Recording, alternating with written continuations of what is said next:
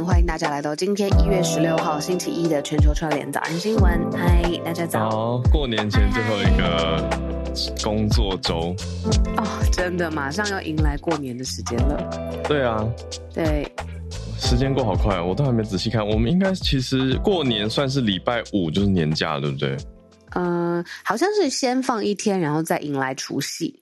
我来现在赶快速速的看一下时间表。对对，没错，星期六是除夕，大家吃年夜饭的时间。然后二十号就是星期五的时间，已经开始放假了。哇哦！因为聊天室已经有有听友在问了，所以我想说，嗯，我们刚好来确认一下。那我们都是跟大家一起放的。对呀、啊，所以我们是倒数四天跟大家一起串联。对。对，然后连假会休息，然后在连假大家开回来，然后大家开市开工的时候，我们也上工，这样。你觉得过年要冷才有年味吗？我觉得要非常冷，是要多冷？我觉得今天已经太冷了。要冷在就是大家会想窝在一起，然后什么事都不做，就好好吃饭、聊天、打打牌，有没有这种？太冷了。这个是我对过年的。想象跟经验，这样。你是什么时候回来？因为我要问，我问这个是因为大概台北是礼拜六的时候，大家还在吵，就是呃，好像礼拜五看气象说什么礼拜六会天气蛮热的，可是又同时、嗯、就是两家气象看起来好像互相矛盾，一家写说会很热，一家写说会暴降十三度，结果呢？结果两个都发生了，白天非常热，白天像夏天。然后晚上暴降十三度啊，晚上超冷。我我在台北就是礼拜六傍晚被冷到，嗯嗯，然后就赶快躲回家。看完一个节目，然后走出摄影棚就，怎么外面比摄影棚还冷？然后就赶快回家。所以以后那个气象没有什么好吵的，对不对？对，就是何时发生而已。对，科技越来越精准。有我我有听说就是啊、呃，台北的天气多变化。嗯，对呀、啊，嗯嗯嗯。好，没错，所以，而且那聊天室这么多人都说什么呃，只要不要下雨就好了。然后呃，今年是不是温差会很大？什么？哦，哎，谁的声音断断续续？叶老师有提醒我们哦，再帮我们听听看哦，大家好会担心。嗯。我刚刚啊，在那个我们的标题上面看到我们少了一个字，不过我觉得还是不影响理解。我觉得，因为大家可能已经被早安新闻训练的很好了，就是有限的字数里面可以看到精准的意思，这样子。你有看到吗？第三题。哦哦哦哦哦，不影响，不影响，对啊，好，没问题。我们上架的时候会再调整。对啊，哎，看看高雄，高雄昨天白天还开冷气给狗吹，今天早上就穿外套了。哦，高雄也凉了。哦，那很特别。好，对啊，反正就是要请大家多多注意今年的温差，嗯，真的变化蛮大的。嗯嗯嗯嗯嗯。好，那。我们今天好像没有特别选到什么社群题，还是？嗯，因为是新闻，其实在周末的时候资讯量也蛮大的。那不如我们就来看看今天选择的四题，跟大家是要聊些什么？嗯，好，嗯，哦，今天四题，第一题还蛮蛮重的。第一题就跟大家讲一下，我们看到尼泊尔，应该说周末期间看到新闻标题跳出来，真的还是会心头一惊。就是呢，尼泊尔出现了一个很严重的空难。嗯，这个是我们今天看到第一题哦。嗯，有一个坠机事件，是三十年来最重大、最惨重的一个空难。那我们来跟大家讲一下这件事。那接下来第二题则是美国跟中国之间的晶片战持续的对决嘛。那持续对决当中，有媒体，应该说国际知名媒体 BBC。就有一个报道讲到说，美国现在还是占上风。好，那 BBC 是怎么判断的呢？怎么看这件事情呢？中国也是急起直追啊。嗯，就以半导体发展技术来说的话，中国当然没有不是最早先开始做的。中国讲芯片嘛，嗯，台湾习惯讲晶片。那这两个 两者之间的这个对决状态，我们以 BBC 这个报道来做一个。嗯，算年前的整理。第三题则是刚刚讲到的这个标题关键字呢，我们看到的是二零二二年中国的经济成长，嗯，预估现在抓起来就是去年的啦，啊，可能会下看到百分之二点八，那恐怕会是五十年来次低，就是这五十年来第二差的表现。对，没错，最后一题，次低。嗯嗯嗯，所所以最后一题则是日本。日本的防疫政策现在应该说，我们看到了两样情，就是在民间，其实有人认为疫情再起，嗯，这个呃，就是担心非常多的担忧。但是同时，日本的政府对外发表的消息是说，现在准备要把 COVID 降级到跟流感同等级。那降级，大家会比较关注的是，那政策到底有什么变化呢？可能今年春天。其实快来了嘛，就要实施的是说室内可能会不用戴口罩哦，这个算是走在蛮前面的吧。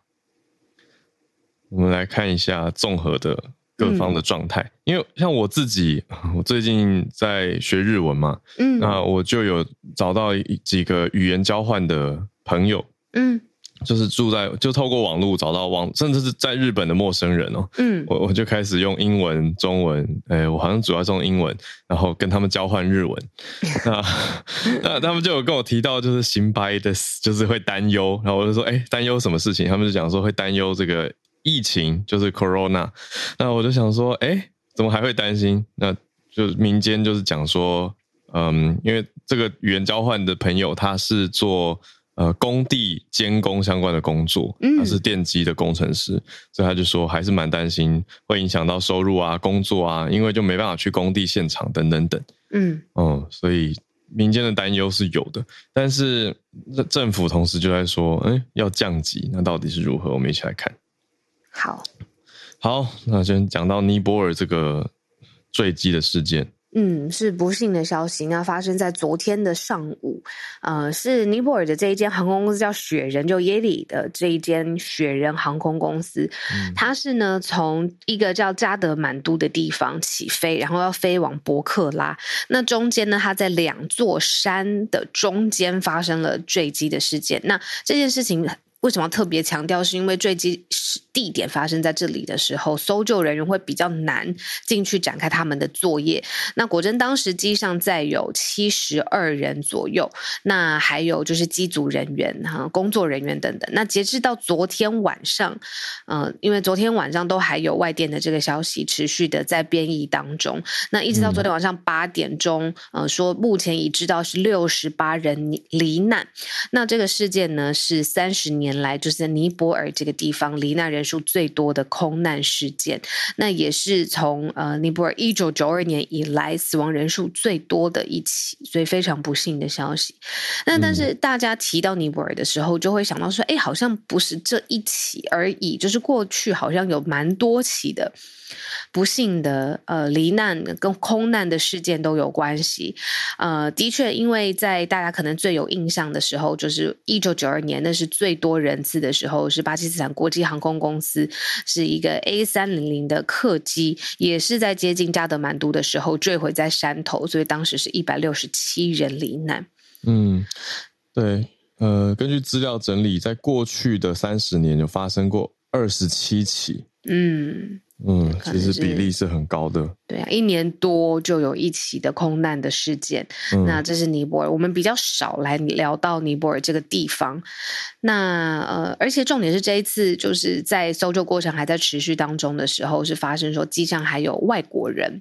嗯、那所以现在总理已经特别成立了调查的小组，做四十五天之后要给出一个正式的报告，然后来确定这件事情的发生啊、搜救啊各个工作的环节。嗯嗯，甚至有一个嗯，应该要怎么说呢？欧盟这边的欧盟面的消息，欧盟其实跟呃十年前开始就有提出一个禁令，是以安全为原因，嗯、就是禁止尼泊尔的航空业者进入到欧盟的领空。嗯，是有这样子已经执行了十年的规定的。对，嗯，那发生之后呢，就是现在迎来周一嘛。那在尼泊尔当地是全国哀悼，然后同时刚才我说总理要下令调查这样子。那现在目前可以归因，可能有一部分的原因就是气候比较恶劣，但是这个是、哦、对比较嗯特别。现在就已经特别先提出来的嘛，就不是完整的调查事故报告这样子。嗯、是是是，对。那有媒体也掌握到一件跟台湾有关的事情，是其实二零一五年基隆河有一个空难。嗯。那这一次这个尼泊尔坠机的这个机型，是不是跟这个二零一五年基隆河空难同机型？有媒体做了一个比较，这样子，哦、就是它是一个呃雪人航空直飞的机型，就这一次 ATR 七二。对，然后是跟当时的这个基隆二零一五年基隆河空难，当时复兴航空的机师操作的嘛，嗯、当时也是 ATR 七二的班机失去动力，好像两个型号是互相相关的，这是我看到呃三立的国际中心做的一个比较，这样。嗯嗯嗯嗯，ATR 七二哦，这是这个直飞的机型，对。班机的型号这样子，好，那我觉得还可以最后再补充一下，就是说尼泊尔这个地方，它其实呃，我们可以看到它的地方这个地区到底在哪里？它的全名叫做尼泊尔联邦民主共和国，就是在呃。南亚算南亚，喜马拉雅山脉的一个地区内陆的国家，嗯、然后它的北边就是跟中国整个连在一起，那其他三面是跟印度连在一起的，然后呃，跟孟加拉非常孟加拉国非常非常的近，这样子。嗯、那它的人口排名是在大概两千九百多万，嗯，没错，对啊，对，那根据一个常常大家用来追踪。航班的网站叫做 Flight Radar，Flight Radar Twenty Four 里面显示的资料，这一架失事的飞机机龄是十五年。不过，根据这个网站资料到底准不准确，我觉得好像还有待商榷。而且，这个事件也还在调查当中。总之，以上是我们先看到目前的这个状态。嗯，不过资讯来源其实有一些，我觉得都还要再再确认。比如说有。报道写说这是哦，OK，好，没错，这是 ATR 七二。那 ATR 七二是 Airbus 空中巴士跟意大利的一家公司叫做 Leonardo 这两家公司合资企业生产制造出来的，嗯，双双这个叫双涡螺旋桨发动机，嗯，嗯，嗯，好。哎，我们真的是有网友，真的是我们的朋友在聊天室补充哦，帮我们完善这个资讯。嗯、刚才说，虽然这个两个机型就是 ATR 七二，但是他们后来的这个完整的编号序号型号是不一样的。并不一样。对，没错，就是在尼泊尔的这个是 ATR 七二五百，然后另外一个是六百，所以跟台湾的这个细节上面的比对，可能还有更多可以看的。那现在都看到这个直飞的这个型号，只有前面是一样的，这是谢谢大家的补充。嗯，还有听友飞过这一段航段，嗯，就是从首都加德满都飞波克波卡拉，也是飞这一家雪人航空。嗯、那印象，他的印象是飞机是很旧的。哦，你看网友补充就是说，这个机龄也也会有造成影响，这样子。对对啊，哇！你看像浩尔也说的，其实这个我们的朋友也说，不是。我们的朋友，呃听友七二听友对五百跟六百其实是有差距的，嗯、差了不少。嗯，对呀、啊，嗯，谢谢大家。好，所以这是我们目前看到整理给大家的消息。昨天，呃，国际媒体关注到的不幸的事件。那我们来到第二题，第二题看到是比较整理型的一个题目，跟大家一起在年前，因为我们发现也蛮多听友是在。半导体产业嘛，啊，所以我常常会觉得哦，讲起来战战兢兢，因为半导体每次越报道越觉得细节跟专业的东西真的很多，但还是用一个资讯面来帮大家做整理。BBC 认为，美国现在在美中之间的晶片战争是占上风的。嗯，那其实就是最近有一本非常红的书，叫《晶片战争》（Chip Wars）。那它里面的这个作者叫做 Chris Miller，他就说，现在其实美中就是在进行的是亚太地区的军备竞赛。这个军备竞赛听起来不是限制于就是传统的你说有军力啊或战力啊的部署，或者是呃这个武装的这些设备跟设施，还有包括的就是人工智慧演算法的品质，还有包括运用在军事系统上面的呃。晶片，那这个就是超过了传统的领域了。那这件事情呢，其实北京也是同样的，毕竟把晶片制造都列为是国家最重要的事情，那美国就是视为国安的事情。那就是在比如说我们之前常常提到的，像超级电脑啊、人工智慧方面啊，积极的投资。那他认为就是说，呃，这次现在呃，比如说美国。发布的像全世界发布的这些禁令，去禁止中国工厂的晶片啊、开发制造或者技术方面的转移，其实对中国打击非常非常大。对，因为呢，硬体需要靠进口，那人才其实也相互相的交流，所以会打击在中国还没有成熟的自己的整个产业的类型。所以呢，他会认为说，在这样子的这个等于是政策技术之后，可能会领先。然后在整个美中的大的军备竞赛上面当中，现在美国是占上风的。嗯嗯，对，一转眼我就我就想到啊，因为中国前几年一直在讲的一个大政策，就叫做“二零二五中国制造”，嗯，就是很着重在晶片的生产制造能力方面。那一转眼再两年就要二零二五了，就是离当初他们设定的目标，其实真的我觉得可以用急起直追来形容。直到美国去年祭出这个很大一波的禁令，而且其实也不止一次了。嗯，对，所以现在呈现出来的冲击是真的很大的，也是大家现在主要的关注点。特别是去年十月的这个出口管制令，嗯，就真的影响很多，因为很多企业它已经实际上没办法把有美国技术的晶片，嗯，卖卖到中国，或者是晶片制造的设备啊，还有软体，对，它它进的是很多的面向，嗯，还要进到软体。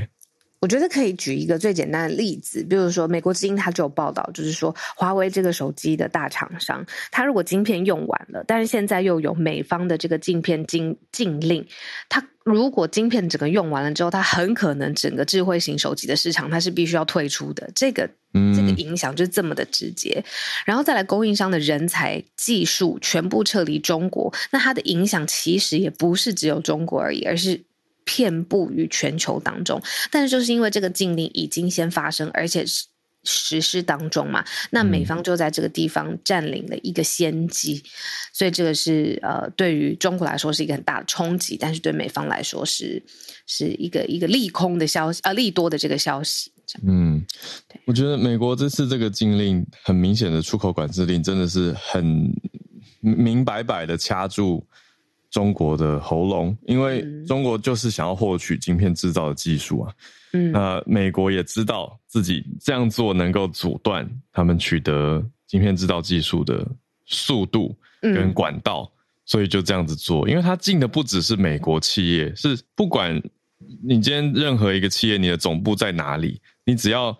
你的技术上或是产品当中包含有美国技术的晶片，嗯，那其他更不论那些设备跟软体了，你都不能卖到中国去。嗯、就美国它是要全方面的从各面去围堵，嗯嗯，这件事情。那另外还有一个我们也讲过很大的冲击嘛，就是美国公民跟美国的永居人啊，有 PR 的人，然后都都被政华府禁止去支援中国的晶片工厂。对啊，就你去开发制造，它都进，就是会做背景的管制跟调查。嗯，而且就是说，这个禁令跟限限令啊，有人这样子去讲，嗯、它发生的时间点也很特别。这个我们第三题可以完整的连接在一起，嗯、就是说，这个禁令是发生在中国经济面临走下坡的时候。嗯、那所以，嗯，这等于是两个。一个是原来的他们的体制的状态，然后还有整个大的总经的状态，然后再加上外部的禁令下发上来，那就是两个效果互相加成的状况之下，其实情势上面真的就是对中方很不利的。那这个是来自我们刚才说《晶片战争》这一本书的作者 Chris Miller 他的整个分析。嗯，对对。那最后一句收尾，美国政策就是本来美国是用一家一家这种名单式的方式去进中国的企业，那后来八月的一个时间轴是《晶片与科学法》这个 Chips and Science Act 通过了嘛，就高额的五百三十亿美元去补助美国的半导体制造企业，那最后十月就发布这个禁令，出口限令，所以综合去年的变动，这个产业的变动跟冲击。以美方这边来说是非常大的，影响到中方。那第三题就是刚刚讲到中国的经济，我们一起放进来看的话，这五十年来第二差的表现就是可能是去年了。嗯，先说第一差的表现好了。第一差就是疫情爆发当时二零二零年的时候的成绩。嗯，那呃。不好，那大家还记得，就是在讲中国经济率成长的时候，就会什么保三啊、保八啊，或者是这就是经济成长率，它到底是百分之八还是百分之三？那马上就是明天的时间，中国官方就要正式发布，就是去年整年的全年经济成长率。但是因为国际局势上面其实有很多扰动的因子，然后还有疫情继续的发酵当中，然后也别忘记，就是其实整个在风控封城的过程当中，其实也造成了很。多不论是产业啊，工作上面没有办法，真的是正常运行嘛？所以现在大概是最终的数字，大概是全年经济成长率是百分之二点八。那因为这个数字就是说没有。保三好，或者二点八这个低数字，嗯，就认为说这个是一九七六年以来次低的成绩。那最低是是我们刚才说的二零二零年。哦，对。那为什么说这个数字特别重要呢？那是因为呃，李克强就是中国国务院的总理，有在去年上半年的时候宣布说，哎，希望整个去年的经济成长率要五。它甚至超过五。但是呢，就是因为现在整个大环境的影响，就这个答案。这个目标也没有达达不到，对，对他是定五点五嘛？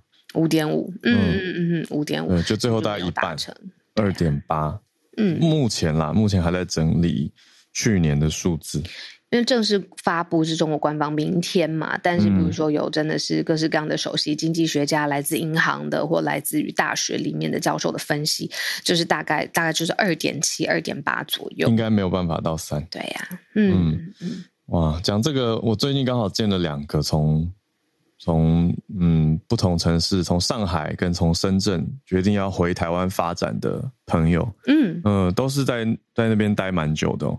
那他们跟我归纳的不约而同的归纳是一样的，就是说，呃，他们的感受上是有三波台湾人回来。呃，第一波是几年前的人民币贬值，第二波就是疫情爆发，第三波就是最近这个后所谓后疫情或者新疫情的现在。那我觉得刚好第二波、第三波都对上了我们刚刚讲的这个经济数字，真的是反映了一个大的局势的变化吧。啊、小小的补充跟感叹一下啦。啊、呃，但回来的朋友都会觉得说说哦，台湾很方便啊，怎么说？就除了。行动支付没有那么流行以外，整体来说很多事情都觉得很方便，啊、呃，都觉得哦好棒哦，好什么什么等等等。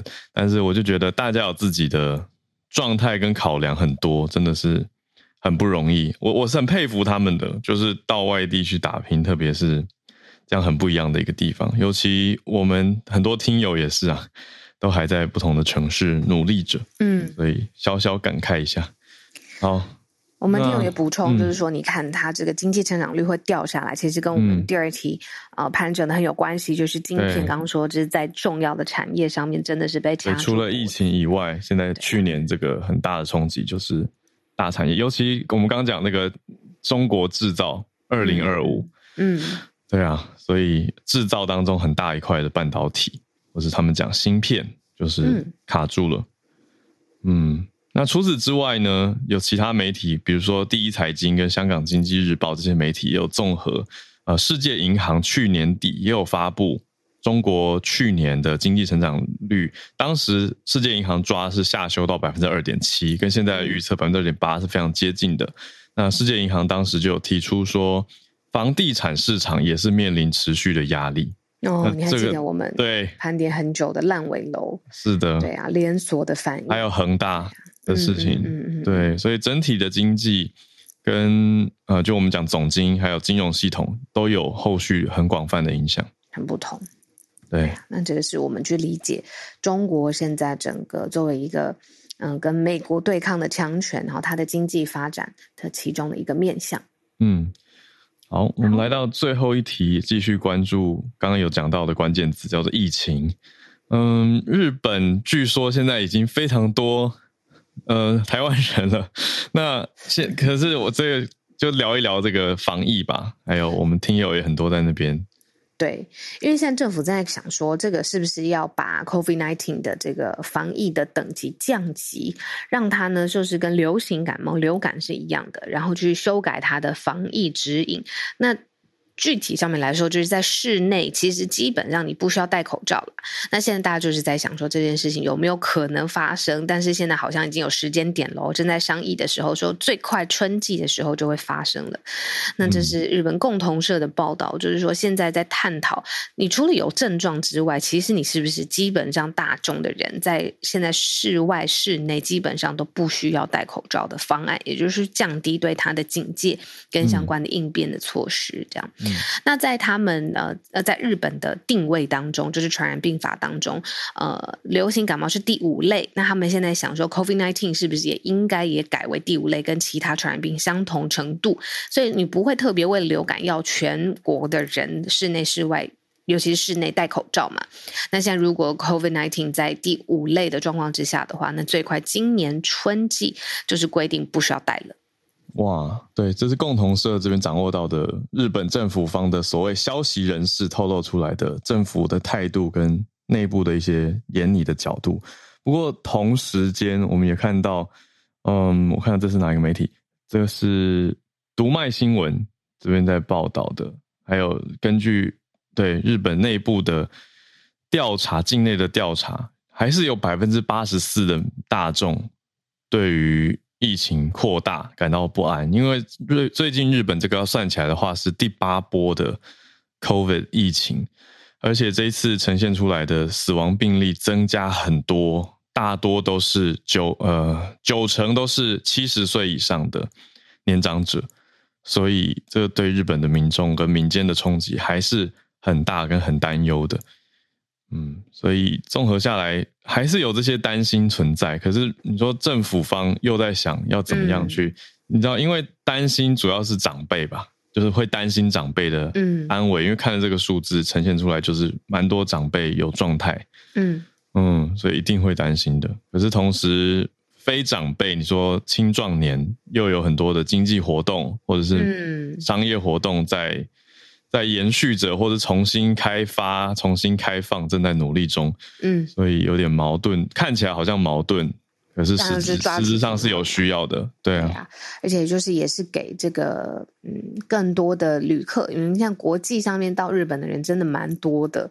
嗯，那其实那个适应跟呃防疫的指引也需要更呃清楚明确，那也是符合现在更多的国际上面的潮流，然后呃趋势，然后也是跟当。当地的状况要互相呼应，所以政府在做了一个呃重新的评估跟调整吧，看起来是这样子。嗯，对，对。那刚刚讲的民调是 NHK 做的民调。另外，我觉得补充一个值得关注的消息是，刚刚讲到的呃这些年长者感染，有去年十一月到现在算下来，有六成多是机构内的群聚感染。那有工位的学者提醒说，这个是要特别注意的，就是这些嗯。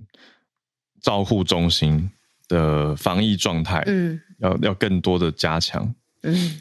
嗯，对呀、啊，好，那这个评估就看他们正式发布的状况，我们是。继续来跟早安新闻的大家来继续 update，嗯，那现在时间刚好呃一半的时间，八点三十一分，嗯，我们继续邀请大家可以上来，今天跟我们互相串联，好，谢谢大家，已经有几位听友举手了，谢谢大家已经都准备好消息，愿意来跟我们。分享持续的跟我们串联到农历年嘛，嗯、好，来邀请几位听友上台。我、看到孔医师今天也来了，来，我先邀请朱小汉。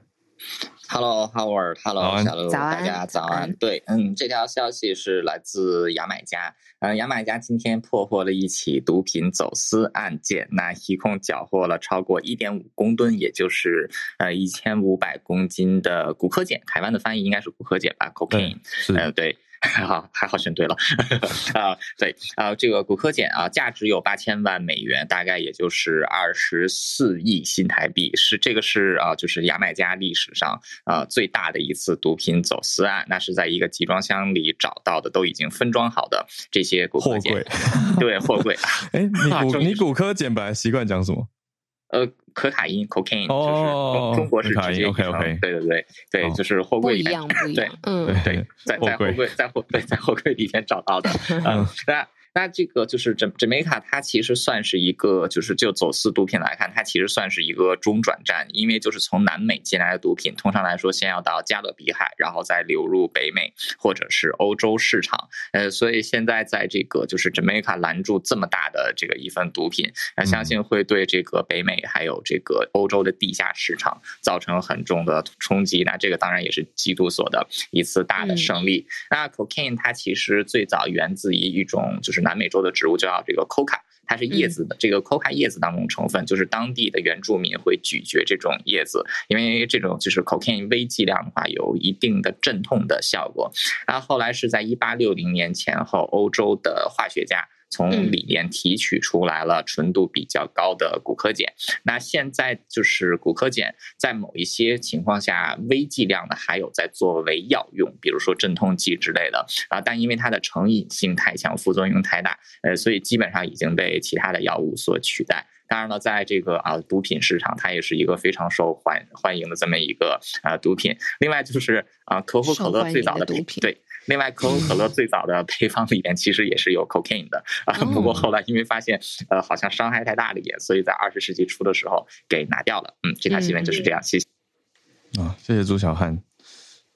好，我们继续，因为这今天蛮多，我们平常像牙买加，我们真的平常很少讲到这个地方发生的事情，对吧？各种人事、实地、经济、政治的，对啊。谢谢朱小汉的补充。好，我们再连线到 Vegas。因为李长博今天一开始我就看到，嗯，你举手了，嗯、对吧？今天要跟我们分享什么呢？早安。是的，哎，早安，大家好，浩儿、小路还有汉超老师和其他主讲人，大家好。呃，我这边要讲的是，呃，这两天，呃，美国的 Mega Million 借到了，然后最好像是应该是历史第二高，一点三五 billion 就是十亿三千五百万，然后，呃。我要说的这个，他公他得奖的得奖的地点，开奖的地方是在美国最最最最东北角又最冷的的缅因州。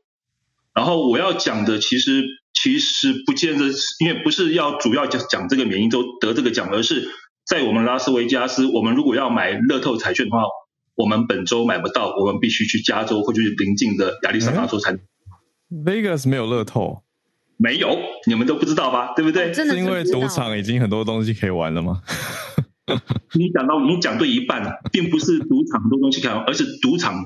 赌场这些赌业老板禁止乐透进来。哎，可是呃，那个体系是怎么样的？比如说乐透在台湾，我们可以知道它是什么单位啊？比如说开奖的时候会有律师公证啊，然后也会有电视节目正式的呃公告。那不知道在加州或其他地方的体系是不是各自会有不同的系统？这种很有名的是 Powerball 嘛？那这可是李长博讲的是 Mega Millions，是另外一个。另外一个，嗯，全全美连锁的这个两大最大，那他们好像是有一个电视公开抽奖，那地确切地点我不确定，那只是说对我们对我们 Vegas 的人来说，我们买不到，因为赌场禁止。赌场为什么禁止？因为你要知道，在美国，譬如说他们加州要能够哦然后那个这种 Powerball 或者是这个 Mega Millions 的地方，通常在哪里？譬如说小七，譬如说加油站的那个商店、便利商店，然后譬如。这些地方，我们 Vegas 他不放乐透彩券的那个售票机，他放什么？放 slot machine。吃饺子老虎机。对，嗯，对。你想想看，一般人要去买的话，他对对我们做赌场的来说，来对赌场老板来讲的话，他他宁可民众去去拉斯拉马逊不要去买，多赌一点。嗯嗯嗯嗯嗯。对，所以说我们这边不能够买。我们如果要买的话，我们必须要跨州到我们边界。去那个加州跟内华达边界，或者是亚利桑那跟内华达边界的地方，去去那边的加油站去买，嗯，这样才对。然后很多加州朋友不知道，他们有时候刚好看到，哎，这个奖很大，然后刚好在 Vegas 玩，想要买，很抱歉，Vegas 没有，内华达没有，全美国大概只有个位数的州不能够买乐透彩票，加州就是其中一个。没有，加州可以，加州可以买，加州可以买。哦，sorry，Vegas 讲错了，讲错了。嗯，Vegas 内华达不能买，然后我们隔壁的。犹他州也不能买，犹他州为什么不能买？因为很多摩门教徒，他们摩门教宗教势力。摩门的，嗯嗯嗯嗯，忘了不要忘了。所以说我们这边是这个样，然后大概我就介绍一下我们这边，诶，让大家比较不为人知的一些关于乐透的新闻，然后跟 Vegas Vegas 跟这些乐透彩券的关系。谢谢。特别，真的很特别，今天长知识，很有趣，很有趣。谢谢李长博，Charles，因为已经太多赌场了。对啊，我刚刚就，所以我我一开始猜对一半，那我感谢 Charles、嗯、李长博，让我们知道这个知识。而且我有时候在思考是说，那个刻板印象跟真实有的时候一线之隔，对不对？因为像 Utah，就是我真的刻板印象就会想到很多摩门教徒。然后刚刚一讲，哎，还真的有影响，对，所以真的有时候它可以有助于推理跟理解，理解大环境。对，我觉得就是提醒自己吧，就是同时也要客观的去认识，要 update 我们的知识，不是只有刻板印象。好、嗯，那来继续连线，继续连线，邀请叶老师，叶老师连线，老师早安，老师早，早好，哈尔早，小鹿早。今天要跟大家分享的其实是十三号的新闻，就是。啊、呃，外交部宣布说，台湾将会跟所谓的 USAID，不知道大家知不知道，俗称叫做美元，嗯，就是美国国际开发总署，台湾将会跟那个 USAID 呢联合去援助洪都拉斯，嗯，展开一个所谓的洪都拉斯重建校舍计划，嗯，那当然就是说，看到这个新闻，其实。我不晓得多少台湾人知道说，台湾在早期的时候曾经接受过 USAID 的援助。有啊，美元面粉袋。对，对，从一九五一年到一九六五年，嗯，那个时候 USAID 呢，每年援助台湾一亿美金。嗯，哇。对，那就所以看到这个新闻的时候，我是觉得很开心。就是说，我们从接受 USAID 的国家到现在，我们可以跟 USAID 合作，一起去援助其他的国家。嗯，那这是一个非常大的进步。而且事实上，我之前曾经看过一个报告，但是我现在找不到它在哪里。就是说，所有 USAID 援助过的国家，台湾好像是发展的最好的。哦。哇，对，就是有些国家其实到现在还是持续的接受 USAID 的，嗯，那那个当然就是说有些国家就发展的不是这么好，嗯，那台湾是发展最好的国家，那当然就是说这个援助校舍的计划，我在这边顺便提一下，就是说在事实上在呃，这可能是我不晓得是不是有十年，但是就是在海地。海地曾经有发生过一个非常大的地震，那地震之后呢，震毁了很多校舍。那个时候，其实台湾也有民间机关进去帮助海地重建了三间学校。嗯，对，那那个机关是慈济基金会。嗯，对，那在这边跟大家说一下，而且就是说，而且就是说，那三个校舍其实是在海地当地的天主教会。哦，的学校，那他们在就是地震震垮了校舍之后呢，因为没有办法没有办法筹得那么多的募款的款项，那最后辗转找到了慈济基金会，然后由主要发动的是美国的慈济总会，他们在那边就是启动这个援建的计划，那现在已经完成了，而且也好像有好几届的毕业生了吧？嗯，哇。对，那当然就是说，主要是要跟大家讲到说，其实我们应该，虽然说台湾这几年的经济好像没有前没有之前发展的那么好，但是一路走来，我们从接受美元的国家到现在，我们可以跟 USAID 的携手并肩，其实大家应该要感觉到很骄傲、很开心。嗯，嗯，真的是，对啊。谢谢老师。对，对，其实我觉得很重要，因为看各界媒体报道，好像不会不会提醒这个角度。嗯，可是老师这个点出来，我才想到说，对耶，你要共同比较一下，对啊，对，就我就想到以前历史课本上面看到的美元面粉袋，对啊，或者是那些照片，对不对？对，那个是我们应该听众当中有一些人的童年。USAID。对，嗯嗯嗯，对，那。最后补充一下，对那些事情有一本有趣的书哈，我不晓得现在还买不买得到，嗯，但是至少图书馆可以借得到。有一本有趣的书在讲台湾美元时代的故事，叫做《美元时代的鸟事并不如烟》。这么有趣的书名哦，对，我也在看啊，就那个面粉袋上，USAID 应该是美国这几年重新 rebrand 过定的名字，原来叫什么？因为他以前就写中美合作而已。合作哦，中美合作。对啊，那个年代的历史跟角度。面粉主要是不是还有一些像牛奶啊、奶粉这种东西？物资应该是有的。哦、嗯，对啊。好，谢谢老师的分享。这本书有兴趣，大家可以去看。好，欸、我这边看到哇，更多诶、嗯、除了呃刚才说的物资，还有小麦、黄豆，还有油，还有棉，就是 cotton，就他们生产的棉。然后奶粉是其中的一部分，面粉也是，就是可以用呃让让其他国家用当地的货币买，或者直接给这样子，这、就是当时的一些时代背景。然后不同的国家不同的作业的方法，这样嗯，对呀、啊，嗯，谢谢老师。哦，对，重点是面粉袋被拿去做成内裤了。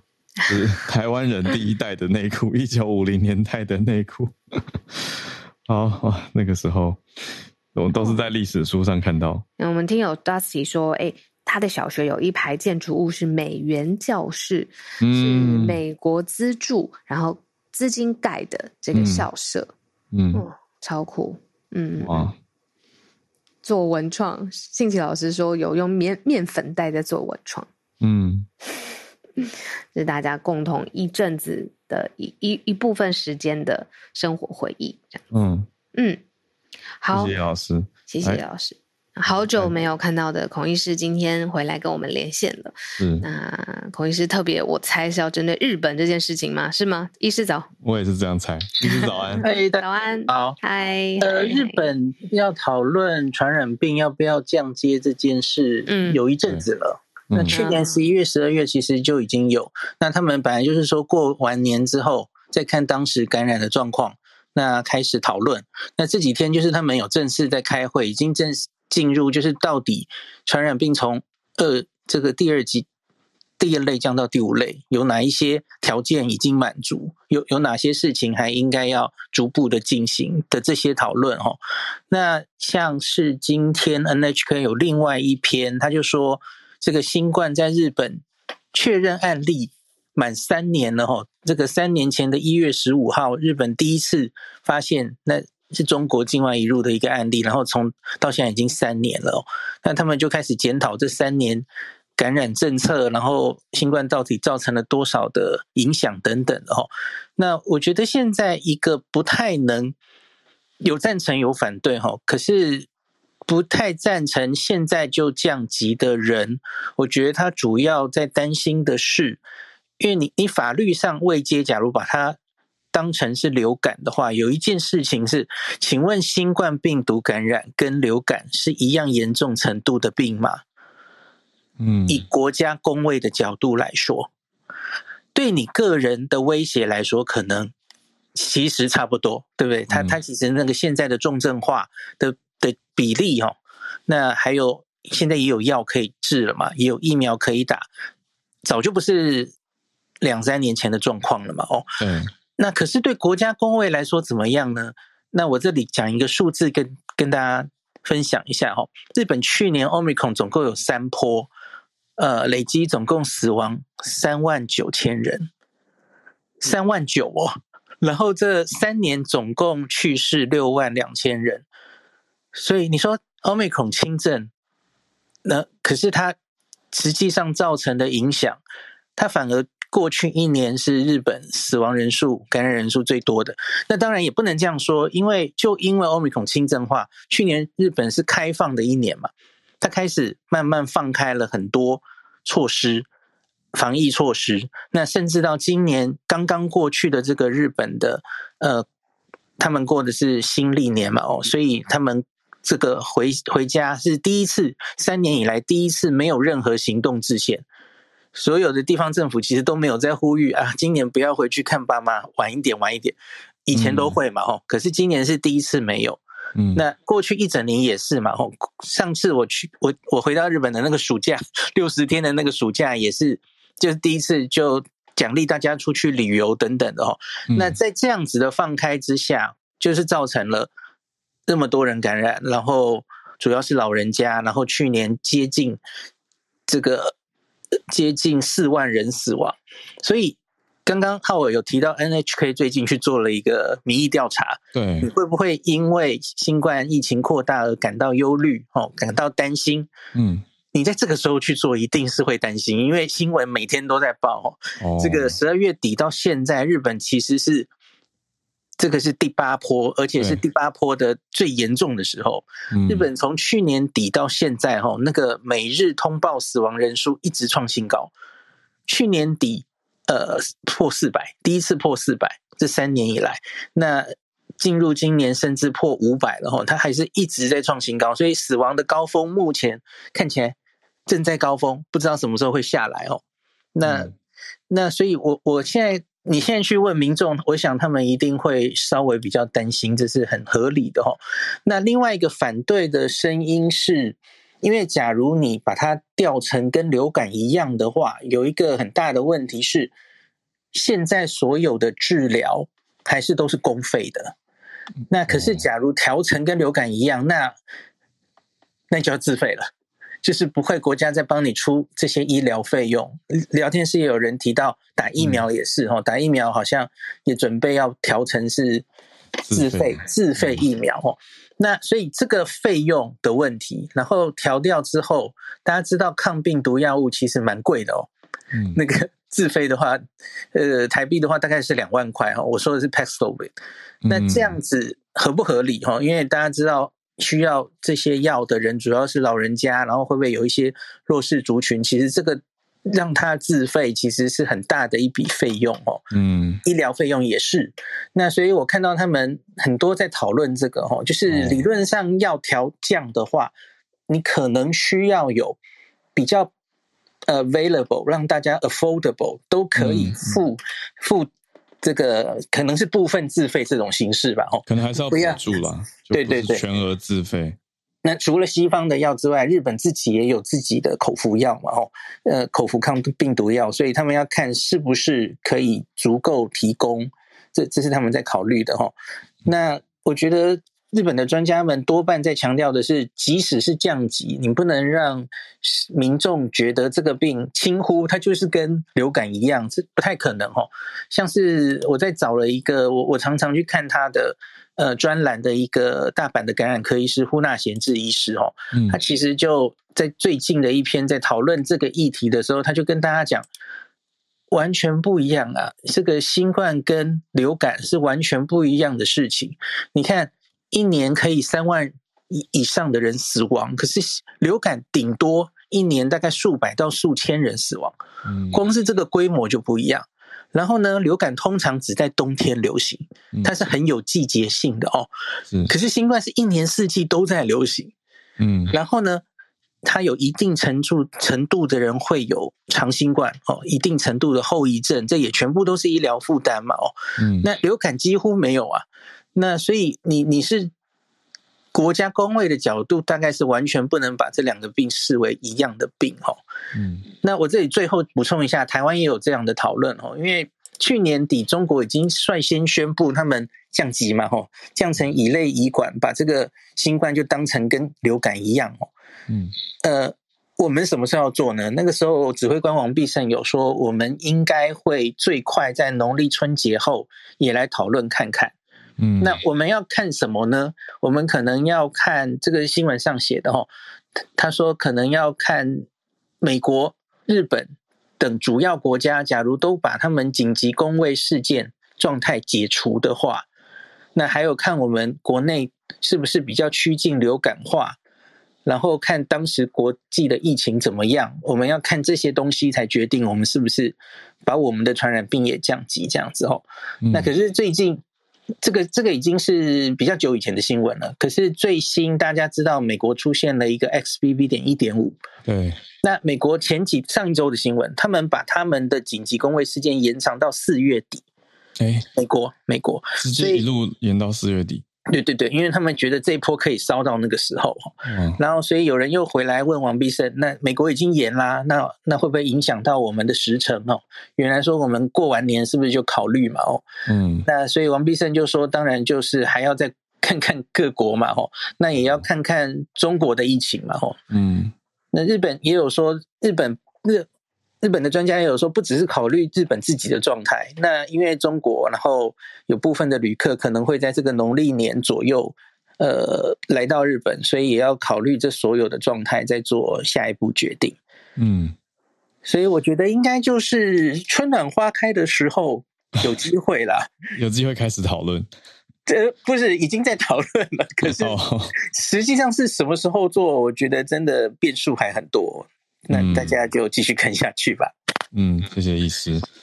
好，看来短期内室内可能台湾还是都要戴口罩，应该没有办法这么快。而且就算日本率先开了，我觉得以过往我们看到的这几年看到的，可能还是会变成说政策先行，可是民间实施，大家还是都普遍会戴。有点像台湾现在街头已经放开不强制了嘛，可是还是很多人会戴着口罩，已经习惯，或者是冬天太冷保暖也有可能。谢谢医师。那我们今天最后连线来跟香港的听友 Bernard 连线，看到的是 Elvis Presley 的女儿的消息，蛮突然的。Bernard 早安。呃，早安，早安，早安。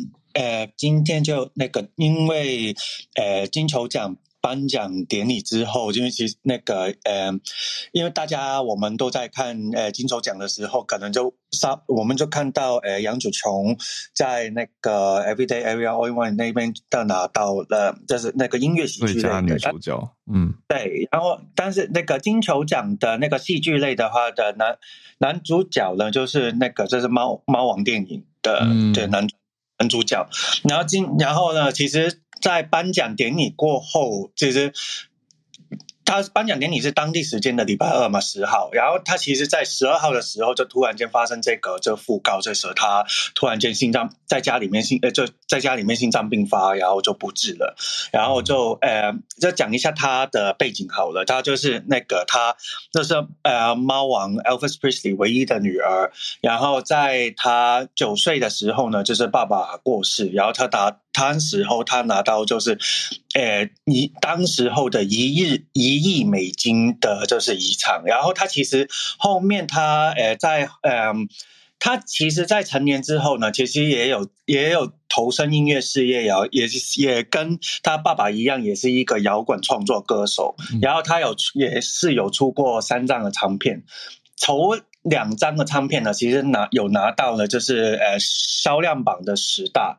然后当时他其实，然后他自己呢也是有在他的婚姻，他也有四段婚姻。然后其实里面的话，大家有听过的，可能其中的呃有 Michael Jackson，也有呃 Nicholas Cage，所以其实也是很多名名人这样子的。所以其实呃他一他这个。新闻出来的时候，真的是很大，我觉得大家也是很 shock，就是看到他在金球奖之后过两天之后，他就突然间就离世了。这个消息真的很，嗯、真的是很令人突然，就令人觉得很心虚，因为他之前也是有一些那个，呃，他因为他之前那个私生活，他也是花费很高，然后他就是他之前就是有有报道就看到说那个他。